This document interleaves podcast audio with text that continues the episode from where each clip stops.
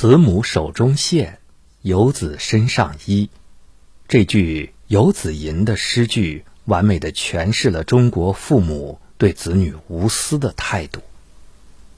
父母对孩子的担忧和牵挂，从孩子诞生时起就一直相伴相随，即便是在孩子成长后，爱子之心仍然为之计深远。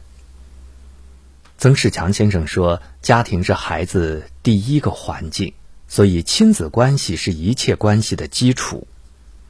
父母的引导对子女的未来起着关键的作用。有头脑、有理智的父母不会让孩子从事以下这三种工作；反之，对这些一窍不通的父母，只会让孩子越活越穷，越过越辛苦。第一。”从事简单重复的工作。现在我们总听到一些父母说：“实在不行，就进个厂干活吧。”在一些七十八十年代的父母印象中，进厂工作就意味着衣食无忧、生活稳定。大厂流水线上的工作简单容易上手，能够让人快速的适应，但长期以往，重复性的工作难免会让一个人。变成一个麻木的机器。年纪轻轻就进厂打工，虽然在短时间内能够让生活平稳，但是长时间的重复性的工作只会让人意志消沉，最后连累身体。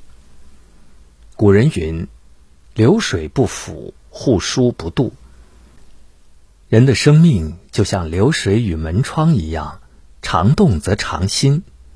当一个人长期处在固定、反复的工作模式当中，他的思维也会陷入固化，到最后走向单一、呆滞的局面。重复简单的工作看似容易，但如果长此以往，无疑是快速的废掉一个健全的人。真正有想法的父母不会鼓励儿女去从事这类工作，因为他们深知。人这一生不能只停留在原点，勇敢的去走上坡路，才能看见毕生的好风景。曾仕强先生说：“人最要紧的是生活。”我们现在很多人不了解这一点，认为最要紧的是赚钱，这就是不懂生活，根本就没有生活。单调反复的日子，从来就不是真正意义上的生活。它充其量只能被称为活着。生活是绚烂的、多变的，有风有雨也有晴。我们每个人的生命都很宝贵，别为了一时的倦怠，放弃了对美好生活的向往。时光斗金，扎根在内心里的想法，值得你去与它纠缠一辈子。第二。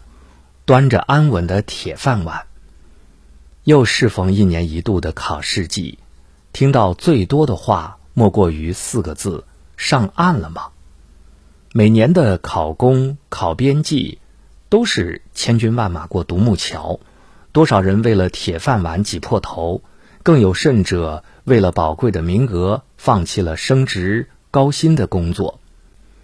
许多中国父母都在为儿女灌输一个思想。端上铁饭碗，你的余生就稳了。为了这一句金玉良言，他们不惜牺牲儿女在城市里发展的前景，迫使他们选择偏僻但有人脉的县城，以及落后但是安稳的山村。铁饭碗的安稳，在父母眼中是子女的体面，但对于绝大多数人来说，在选择安稳的那一刻，就意味着此生了了。一眼到头。曾仕强先生讲：“年轻人不要认命，要造命。在正当的选择里，选择你喜欢做的事。做人最怕的就是认命。为人父母最恶劣的事，也是让子女认命。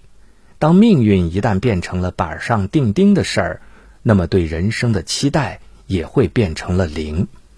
就像罗曼·罗兰所说。”有的人二十岁就死了，只是到八十岁才埋葬。选择安稳并不可耻，但在安稳的位置选择摆烂才真的可怕。人生是一条单行道，认真走过的人，未来不会亏待。或许每个人对于工作的理解是不同的，但我还是想给你分享一句稻盛和夫的话：所谓人生，归根到底就是一瞬间、一瞬间持续的累积，如此而已。愿你能够找到自己内心所需要的落脚点，从那里出发，不断奔跑。跑起来就会有风。